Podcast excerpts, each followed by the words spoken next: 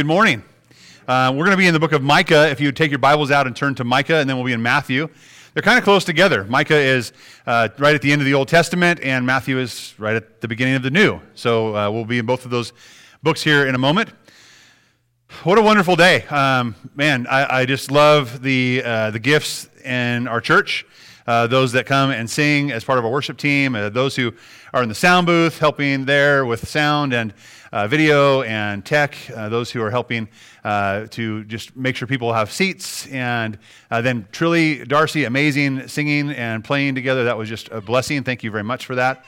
Um, what an amazing thing. And then our children's church workers who are now receiving all of our children and going to teach them about Jesus and how much he loves them. So, really, really amazing time. Um, thank you for all of that. And then to celebrate in a baptism as well today has just been phenomenal, right? I mean, that's just an awesome opportunity for us to see uh, the hope that we have and to, to proclaim the hope we have. Uh, and, and just know, like in our church and, and in, in God's church, there should be birth right? Actual physical babies being born, which we hear and we see and we know that it's happening, right? Uh, there should be not only birth, there should be new birth happening right? Where people are coming to faith in Christ, repenting of sin and trusting Him as Savior. And that's happening. And then we see that publicly professed as they uh, come and be baptized, uh, just proclaiming publicly that Christ has changed them and done something. We see uh, marriages happening too. So it's not just uh, a church full of funerals, right? It's a church full of life uh, and vibrance and faithfulness to God and, and God's Word. So we're grateful for that. Um, again, we're in, in, Micah chapter 5. We're going to be there uh, reading out of that prophecy in just a moment. Uh, we are continuing on in our series now, Songs of Christmas. And again, there are thousands of them. We're picking four out. And today's song is O Little Town of Bethlehem. And in fact, it's actually in the inside of your bulletin. It's typed out for you and printed out inside the bulletin, not on the notes. So if you wanted to follow along with that or look at that when it's not on the screen, that would be fine as well. It'll be up there in just a few minutes. Uh, we started with O come, O come, Emmanuel, and we started with longing for Christ to come. Come, Lord Jesus, we need you. We need the Savior. Then we uh, last week talked about the first Noel, and it was a, uh, a recounting of the, of the glory of God, of the grace of God, of what He's done. And we recounted uh, that, that there were glad tidings, right, of, of great joy, good news of great joy for all people, right? That this was what we are recounting and we're counting on, that that, that news was for everybody. And today we're going towards uh, hoping hoping in the humility of Christ and uh, hoping in our own humility to get us to a place of real belief and real faith. So we'll look at that today. This song uh, was written by a New England pastor. His name was Phillips Brooks. And he penned the song in 1868. So it's not as old as a lot of the songs that we sing, uh, but it's very, very deeply meaningful. And it happened, he had gone to Israel in 1865, and um, he had gone on a journey from Jerusalem to Bethlehem by horseback. And he came into, into Bethlehem on Christmas Eve night. And as he stayed there, uh, the story recounts that, that, that, that small, quaint town, of course, of hundreds of people back in Jesus' day, now around 3,000 or 4,000 in Philip's day, uh, he, as he was there, there was music being played. Church choirs were singing all throughout the night. And, and he, he, he understood that this, this symbolically small town, this quaint town, this kind of insignificant town, uh, was contrasted with this great worship and praise of God. And what he understood, he kind of for a moment put himself back in that first Christmas where the angels would sing and proclaim the Savior was born, and where the shepherds would rejoice, and where wise men would come. And, and Bethlehem, all of Bethlehem that Christmas Eve was full of radiance and praise praise to the glory of God. And he, he just had this stark contrast in mind. And as he, as he came back from Bethlehem, as he came back to the United States, he, he began to mull over and think about some, some lyrics. And, and he, he finally, in 18, late, late 1867, early 68, he penned uh, this song, O Little Town of Bethlehem. And, and at, by Christmas of 1868, he had asked, or just before that, he had asked his organist, he said, Listen, I, I need you to put music to this poem that I wrote. I need you to find the melody of this song so we can sing this and present this as a song at our Christmas service when our children perform. And, and that was the, the charge put onto this organist. And the organist said, Yes, sir, I'll do it. And, and for many days, many weeks, he was stumped. He had nothing. Nothing came to mind. And he was getting to that place of like, this is just going to be read as a poem, right? On Christmas Day, there's not going to be music to it at all. And then on uh, the day before he was to go and present this song to this, to this choir to sing, he, he just he, he attributed it to God. God gave me this song. It was a Christmas miracle that that at the middle of the night, just this this melody came to mind, and he, he put this melody into the song, and that, that is the melody we sing today still. O little town of Bethlehem. And it's such a beautiful song, but it reminds us, and today it'll remind us of as we hope towards, towards uh, heaven, we hope in Jesus, our hope, we're hoping in humility. And we're seeing that humility uh, in this little town of Bethlehem. And we're going to see how, how that contrasts the glory of God and the strength of God, where, where, where someone might be weak, he is what? Strong, right? Where, where we might feel insignificant, he is most significant. So we'll see that today as we go through our text. So I'm going to pray for us, and then we'll get into Micah chapter 5, verses 2 through 4. Father, I thank you so much for this time of the year, again, where we get to contemplate and think about and long for Jesus. We thank you for Jesus. We thank you for, um, God, putting him on our hearts and mind. And God, especially this time of the year where we can't help but hear a song about you. We know there are all kinds of Christmas songs, but real Christmas songs are about Jesus. God, help us to not only long for you, but to, to recount that your good news of great joy is for all people. And today, as we're hoping in this humility, Lord, I, I pray that you would help us humble our own hearts so we could see what is the greatest gift of all, and that is Jesus Christ. We thank you. We ask that you be with us today as we look at your word, that you would convict us of sin, that you would move us to a place of repentance and faith and faithfulness in you. We thank you. We give you all the praise, and we pray this in Jesus' name. Amen. All right, Micah chapter 5, verses 2 through 4. Then we're going to jump into Matthew chapter 2. Bethlehem, Ephrathah, you are small among the clans of Judah, but one will come from you to be a ruler over Israel for me.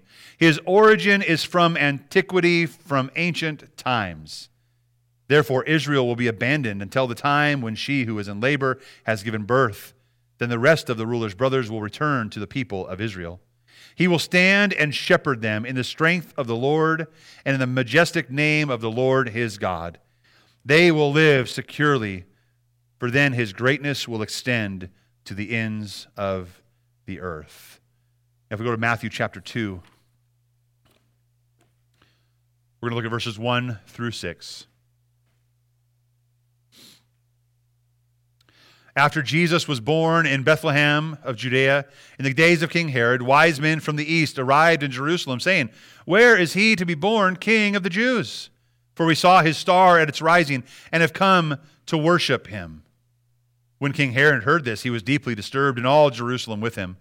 So he assembled all the chief priests and scribes uh, of the peoples and asked them where the Christ was to be born. In Bethlehem of Judea, they told him, because this is what was written by the prophet.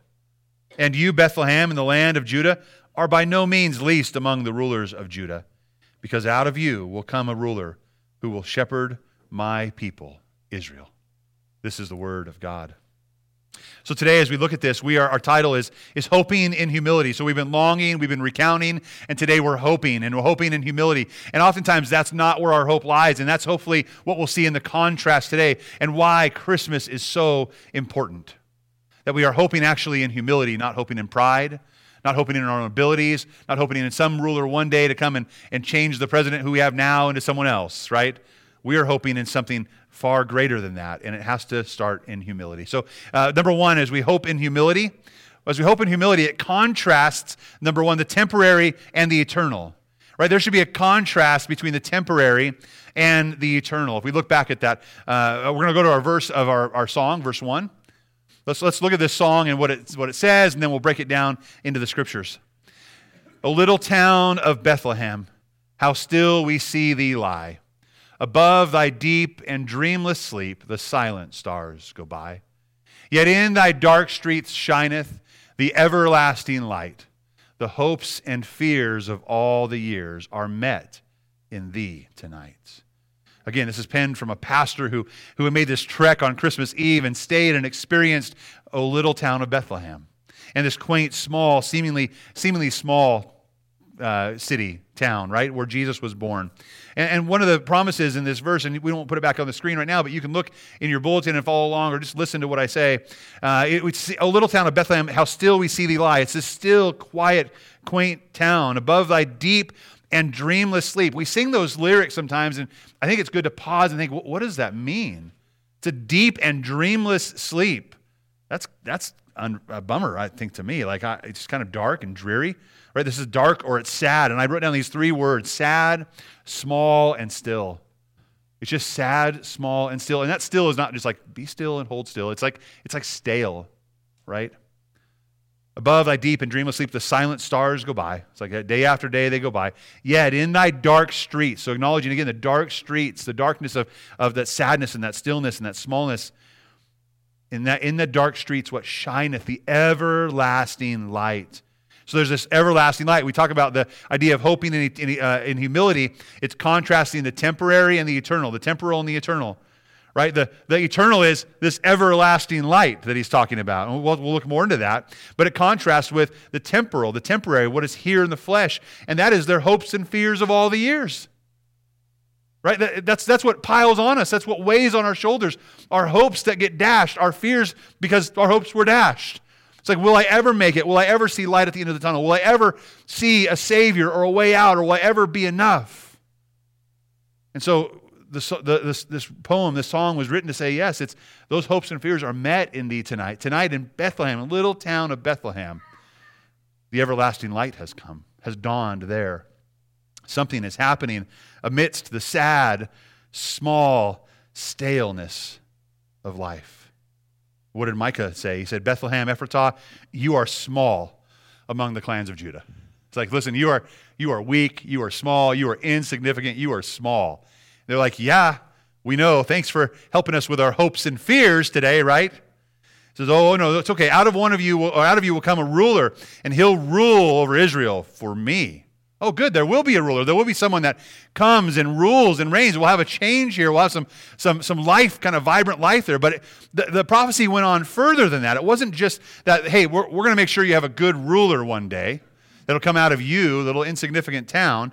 He, he describes that ruler, right? Because when we when we desire a ruler, when you and I desire a ruler, we're usually like, I just want a new leader in Washington.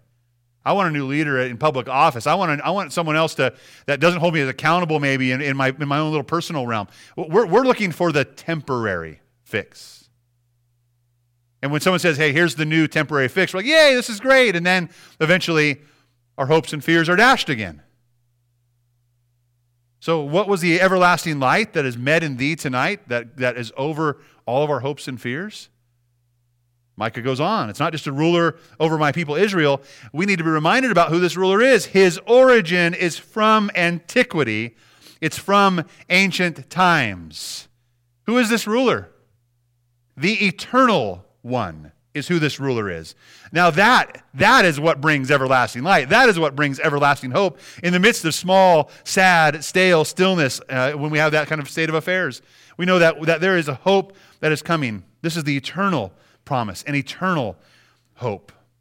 And listen, it's not just about the manger. I, love the manger. I love the nativity scene. I love for what it stands for. But it's not just like, hey, a baby's going to be born and, and he'll grow up to be this ruler. It's way deeper than that, isn't it? This ruler is not meant just to rule us physically, but to rule us spiritually. We see this in John chapter 1. I'm going to read verses 1 through 14. Our, our memory verse for this month is verses 9 through 14. Hopefully, you're memorizing that. This is about the eternal God that existed before the manger. John says this In the beginning was the Word. Not at the manger, right? But in the beginning, before the manger, in the beginning was the Word, and the Word was with God, and the Word was God. He was with God in the beginning. All things were created through him. Apart from him, not one thing was created that has been created. Are we getting the picture of this eternal one? This is God from all eternity past. In him was life, and that life was the light of men, right? The everlasting light shines. Right? There was a man sent from God whose name was John. This is John the Baptizer. He came as a witness to testify about the light so that all might believe through him.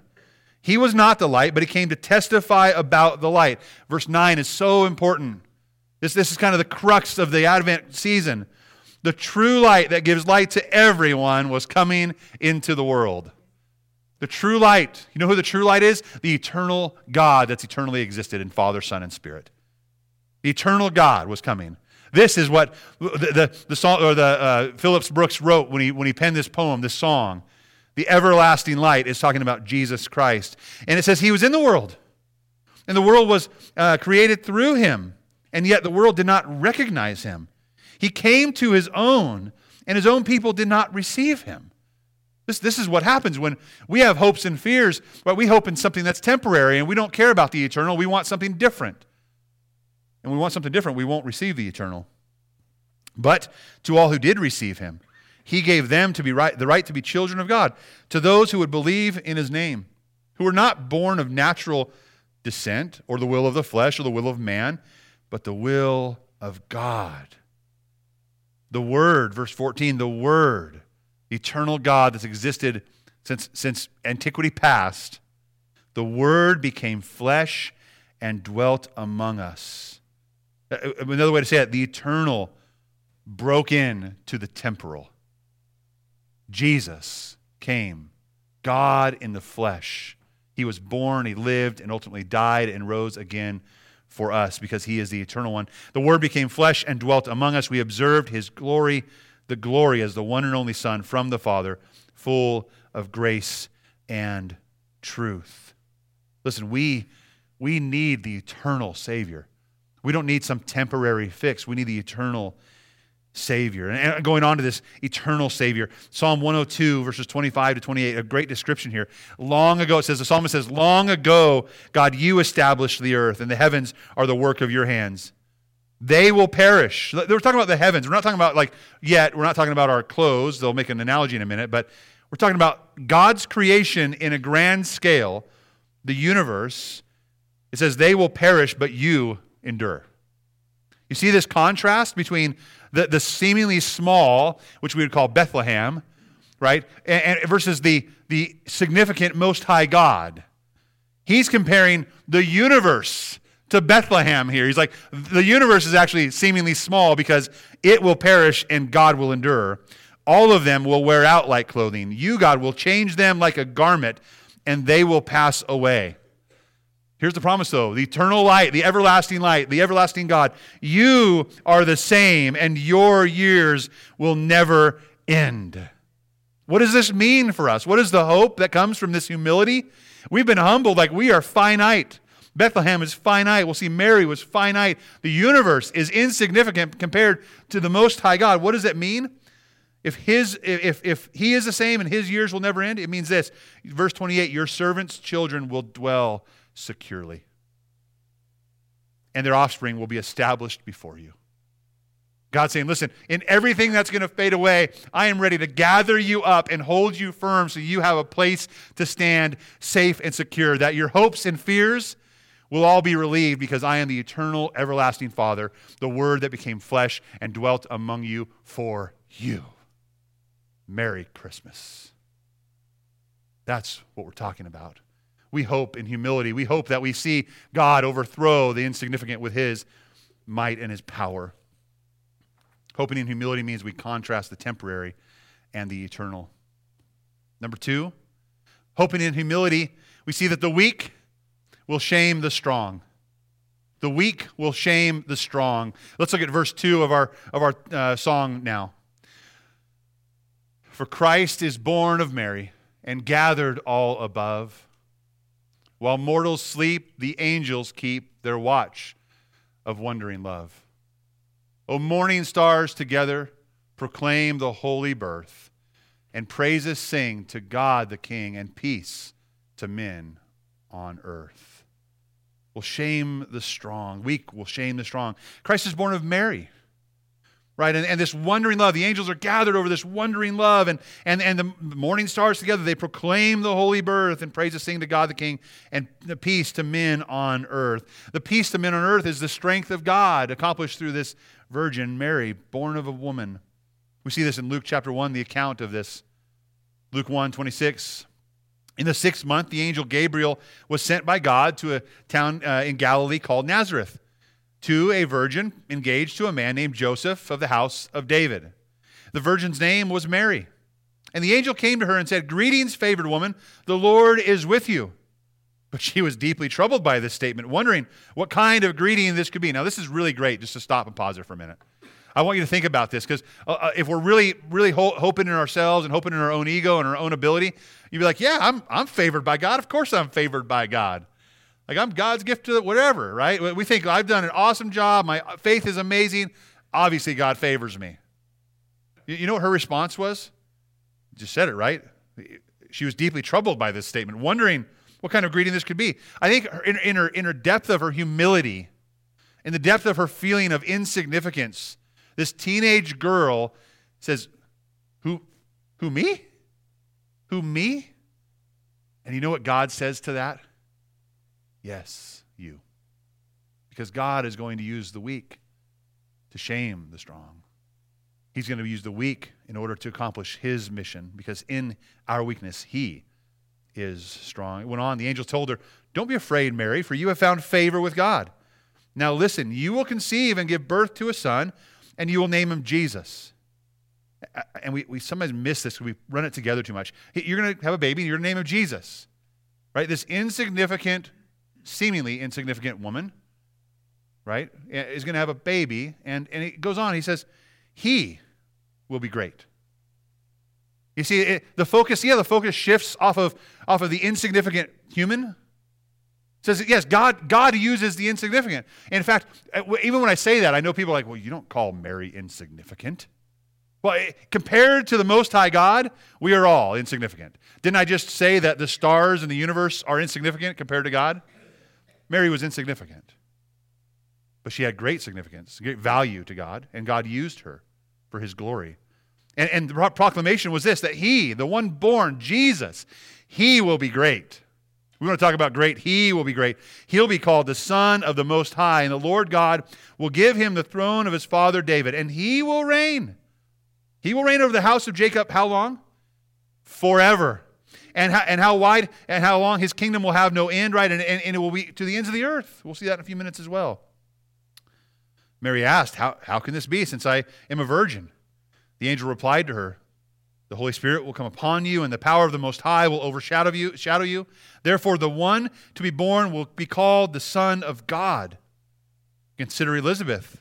She has conceived a son in her old age, and this is the sixth month for her who, is, who was called childless. For nothing will be impossible with God. She says, See, I am the Lord's servant. May it happen to me as you have said. And then the angel left her. This humble, meek, frightened teenage girl has an angel visit and says, God's going to use you.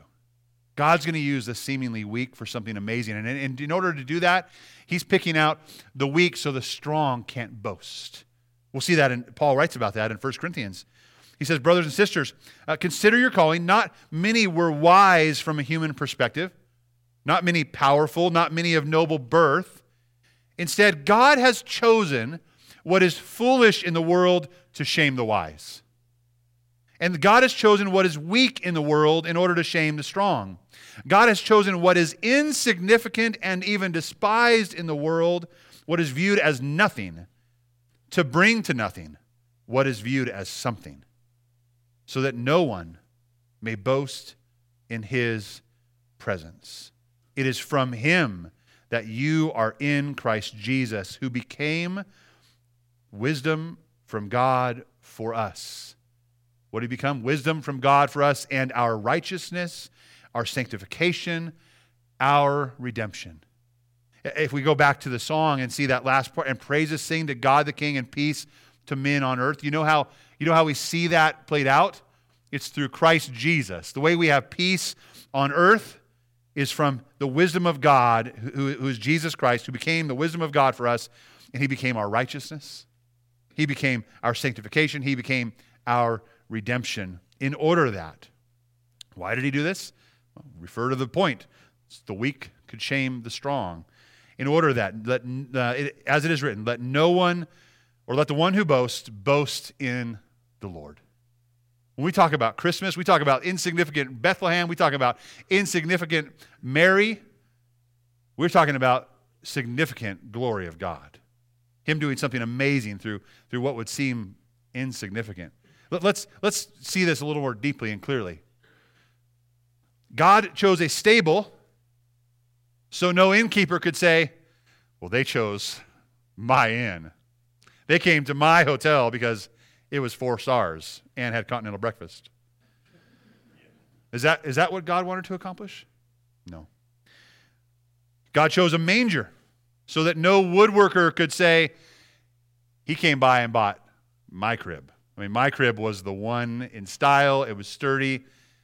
Of course, they wanted my stuff. No, he's just born in a feeding trough. He, uh, he chose Bethlehem so that no city could boast.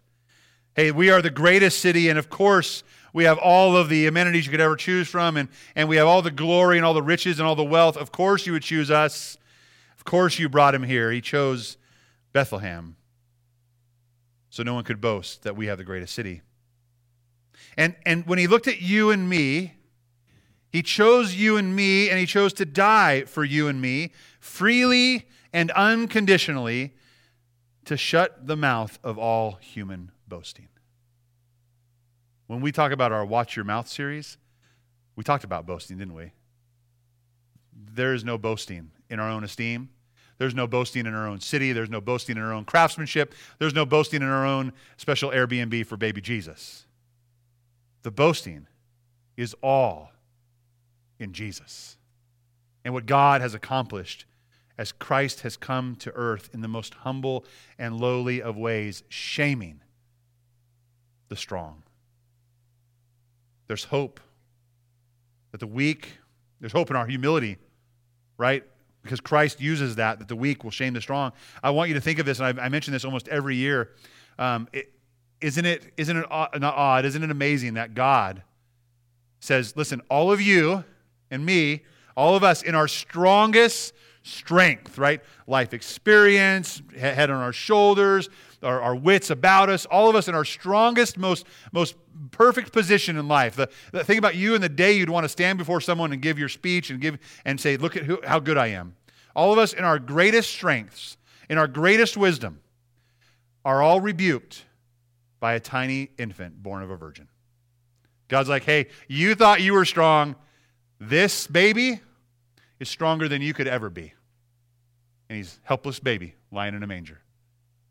God uses the weak to shame the strong. Number three, as we go on to verse number three here, uh, as we hope in, hope in humility, we understand this that only the empty can be filled. Only the empty can be filled. Let's look at verse three here. How silently, how silently the wondrous gift is given. So God imparts to human hearts the blessings of his heaven. No ear may hear his coming, but in this world of sin, where meek souls will receive him still, the dear Christ enters in. You know what's interesting about the song and about the situation was the song tells us here that, that it's a wondrous gift given to us. And God imparts to human hearts the blessings of his heaven. He's like, I'm coming to you. I'm coming to redeem and restore you. But no ear may hear his coming. Why? Because there's a world of sin. But where meek souls will receive him still, the dear Christ enters in. Uh, this, this little scene in Bethlehem, we would have thought, man, this would have been like shouted out. This is huge, right? What we see is we, we saw the angels proclaim this to some shepherds. And, and God revealed to, to the wise men that, hey, the stars appear, there's a king to be born. This was not one of those like, hey, the, the royal wedding, like that we're going to have televised everywhere. It was quiet. It was quiet, it was special, it was unique. And, and, and the quietest things, when God comes in those quiet ways, those quiet things require us to be listening with our souls, to be listening with our heart. And, and what we don't do a great job doing is that. We like to be loud. We like to, to overthrow and overshadow the quiet, and we miss it. Jesus often said, Let him who has ears to hear, hear. Right? You, you got to listen. You've got to listen if you have ears to hear. If you don't have ears to hear, what will happen? You won't hear. You'll miss it. And, and this is not only what is in our poem, but it, we see this in Scripture too. So many people claim I, I want to be filled, and they claim, I, I have been filled. I have got the answer. I've got it down.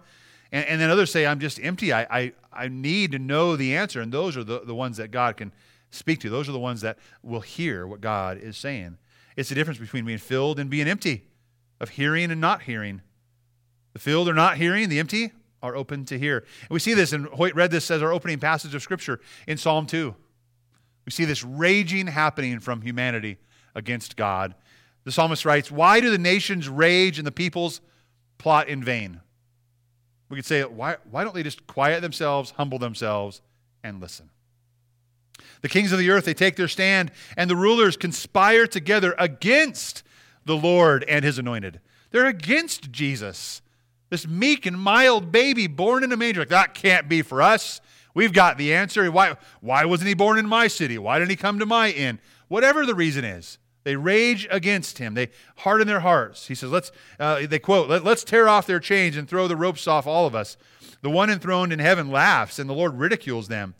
Then he speaks to them in his anger. Like, are you joking? And terrifies them in his wrath. I have installed my king on Zion. You think he's weak. You think he's small. You think he's insignificant. Oh, man. I've installed my king on my holy mountain. I will declare the Lord's decree. He said to me, You are my son. Today I become your father. Ask of me, and I will make the nations your inheritance and the ends of the earth your possession. You will break them with an iron scepter. You will shatter them like pottery. Now, this is, this is just the reality of who God is. This is the one from antiquity past, the eternal God. So we, we get all caught up here now in the temporary, right? We're like, oh man, you know, that, that's, that's harsh. That's judgment. That's wrath. We deserve it. We, we're asking for that in our rebellion, in our rage against the Lord's anointed. And what does he do? He says, just humble yourself. Humble yourself to a place where you can receive the meek child born for your salvation. Oh, no, no, I've, I've got this figured out. Well, if you think you will, you think you do, there will be judgment against you, and you'll be shattered like pottery. But what does the Lord say? He says, Now kings. And I, I think it applies to me too. Not because I think I'm a king, but because I, I think that God probably thinks I think I'm a king sometimes. Right of my own heart, of my own life. Like I'm the king of my castle. You guys ever say that? I hope I'm not the only one. So now, kings, now you've heard from God Almighty in a, in a loud way, trying to over, overshadow the loudness of your own raging against Him. Now that you've heard from Him, now, kings, be wise. Repent, humble yourself, be wise, receive instruction. You judges of the earth, serve the Lord with reverential awe and rejoice with trembling, pay homage to the Son.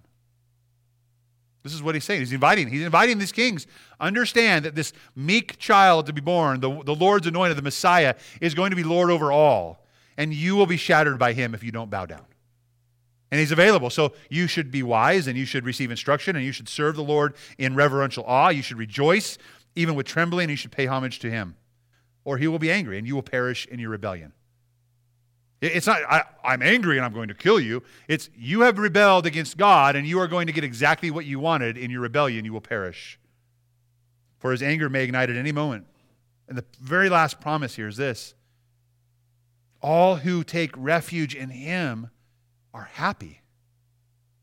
We think that we can create our own happiness. We think we can, in our own strength, figure it all out. And that's not the case at all. We can't. Wherever our hopes and fears lead us, those temporary things they lead us, we may be fulfilled for a moment, but we will end up empty and end up despairing and try to refill it again. We can only be filled when we come to Him, totally empty, and seek Him and hunger and thirst for Him. We see that in Matthew chapter 5, verse 6. Jesus says, Blessed are those who hunger and thirst for righteousness, for they will be filled. The author of Hebrews goes on and writes this to, as a charge to us. He says, The Holy Spirit says, Today, today, if you hear his voice, do not harden your hearts as in the rebellion on the day of testing in the wilderness, where your ancestors, they tested me, they tried me, and they saw my works for 40 years. I, I still am flabbergasted that human beings could do that. See the works and miracles of God and still wander away over and over again for 40 years. All the while seeing his works. They tested and tried me and saw my works for 40 years. Therefore, I was provoked to anger uh, with that generation and said, They will always go astray in their hearts, and they have not known my ways. So I swore in my anger that they would not enter rest. Listen, what, what he's saying is if you're going to harden your hearts and, and live in rebellion, you will not find rest. But what is the opposite of that? What is the promise of that? If you and I would humble ourselves and get over ourselves and stop rebelling against the Almighty God, and we would come to Christ, He says, Come to me, and what? You will find rest for your souls. That, that's what He offers to us. That's the promise. Only the empty can be filled. So this hope and humility has to say, I have to humble my own heart. I have to empty my own heart and say, I, I can't fill it with what I thought I could. I need more of Jesus and less of me. The proud and the full will not enter rest, but the humble who hear his voice, who repent of their sin, who trust in him as Savior, they will find rest. Finally, as we are hoping in humility, number four, we see that the most significant, the most significant, came to the insignificant. And we've alluded to that over and over already, right? But the most significant came to the insignificant. Uh, verse 4 in our song. It turns into a prayer now. O holy child of Bethlehem, descend to us, we pray. Cast out our sin and enter in, be born in us today. We hear the Christmas angels, the great glad tidings tell. Oh, come to us, abide with us, our Lord Emmanuel. What a great way to end this song. A prayer, a prayer from our own heart that God, you would descend on us, that we that you would cast out our sin, that you would enter in and be born in us today, that you would affect real change within our hearts. And it wasn't just that. Uh, uh, listen, this is where the I, I wrote in the most significant came to the insignificant. There's a lot of things I think in my life I could look back on and say, man, that was pretty significant. That was pretty special. That was a pretty special friendship, a pretty special relationship, a, a special relative, or what, or, or, a special event, whatever it might have been. There, there might have been significant points in my life that really meant something to me, that really helped me in fostering and forming my faith. But all of that credit and glory will go to the most significant, most high God. Amen. It's not in that the, the specialness of the presenter or the preacher or the teacher or the music person. It was this was a, a gift of God, and He is the most significant one. So we can't just find our hope in that special event, that special friendship or relationship, because everything here we've worn out and taken away eventually. And we will not be left with those anymore. We will only be left with what we have in our relationship with Christ. We hear the Christmas angels and, and the great glad tidings tell. This should be a wake up call for us. The, the glad tidings of the Christmas angels were what? I bring you good news of what? Great joy will be for all people. A Savior. Today, a Savior is born for you. He is Christ the Lord. That is the promise. That is where our hope lies. And because it is great, and He is the Savior for all people, He is the most significant among all of the significant things in our lives. And he came, the most significant came to the insignificant, that he would be Emmanuel, God with us. So, what, what is most significant about that? Well, he's God with us. He's Emmanuel, God with us, right? But in Micah chapter 5, we see that, go, that, that prophecy go on in verse 4 about the, about the one born, about the Messiah. He will stand and shepherd them. Right? This is a promise for you and for me. What's significant about the most significant one? He will stand and shepherd us. Truly shepherd us, truly lead us where we need to go. Though I walk through the valley of the shadow of death, I will fear no evil, for he is with me. This is the shepherd that we all need and we claim to want. He will stand and shepherd them in the strength of the Lord, not his own might, in the majestic name of the Lord his God. And they will live, you and I, they will live securely. This is what we get from the most significant, most high God is security, peace of mind, peace of heart. And then his greatness will extend. Right? This is not just a message that's locally uh, in Bethlehem, right? Again, this goes back to the, the good tidings of great joy for all people. Micah says his, his majesty, his greatness will extend. As if he wasn't great enough already, it will extend to the ends of the earth. It wasn't just locally significant, he was globally the most significant person, human being, God in the flesh that we could ever worship or adore or make our Savior. And he was not only a ruler or a shepherd, he was the one who cast out sin, and that's what makes him so significant. He didn't come and just teach us as some spiritual guru or Zen master. That's not what he was here for. He was the sinless God who put on human flesh and lived a sinless life so that when he died, he would not have to die for his own sin. He died for our sin. Micah goes on, and, and in Micah 7, he just really, really shows us the fullness of this picture. Who is a God like you, he says. That is a great thing to, to start a prayer with. God, who is like you? Who there's no one like you, God. You are the most high God. Who is a God like you, forgiving iniquity and passing over rebellion for the remnant of his inheritance? He does not hold on to his anger forever because he delights in faithful love. Well, what does he do with that faithful love? He will again have compassion on us. He will vanquish our iniquities. You know what that means? He will take out our sin. He will battle and war against it, and it will be gone. He says, You will cast all our sins, cast all our sins out in the depths of the sea. That's what we just saying, right? Cast, cast out our sin and enter in. Be born in us today. We hear the Christmas angels, the great glad tidings tell, Oh, come to us, abide with us. Lord, our Lord Emmanuel. This is, uh, it goes on. It says, You're going to cast the sins to the depths of the sea in Micah 7. In verse 20, it says, You will show loyalty to Jacob and faithful love to Abraham as you swore to our ancestors from days long ago. It, and it's not just for Abraham and Jacob, it's for those who are Abraham and Jacob's seed. It means it's available for all people who would believe. It's available for all of us. We could all come to believe and trust in faith in the Christ as Savior. He did what we should have had to do. He died in our place. He died the death we deserve. So, how, how did he cast out our sin? That's exactly how he humbled himself. We talk about hoping and humility. He humbled himself. Philippians 2 8 says, He, Jesus, humbled himself by what? Becoming obedient to death, even death on a cross. Our hope is in humility. It is in the humility of God, the God of the universe, the Ancient of Days, the one from antiquity past to antiquity future, who came and put on human flesh to dwell among us, not just to say, hey, here's a good way to live, but to die on a cross for our sins. He humbled himself and became obedient to death, even death on a cross. He, he became sin for us. He took our place. Paul says in Corinthians, He made the one, that's Jesus, who did not know sin, to be sin for us, so that, this is, this is important, so that in Him we might become the righteousness of God. Not in you, not in your hopes and fears, in Jesus Christ alone. Listen, there is significance for the insignificant.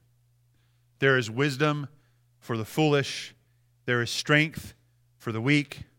There is forgiveness and righteousness for the empty.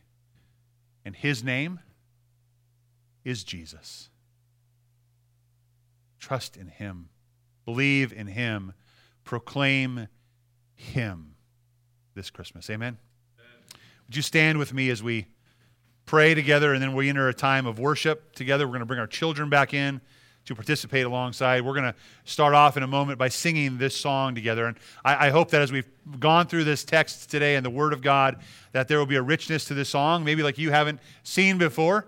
And maybe it means that you need to listen to it as it's sung, or maybe you just sing it out and, and, mean every single lyric you sing and understand what, what it means and the richness that it means. That there is hope in the lowly, there's hope in humility. God, thank you so much that you have given us everything we need through Jesus Christ. That God, He is our, our significance. He is our wisdom. He is our strength. He is our forgiveness and our righteousness. So we trust in Him and we proclaim Him today. And we pray this all in Jesus' name. Amen.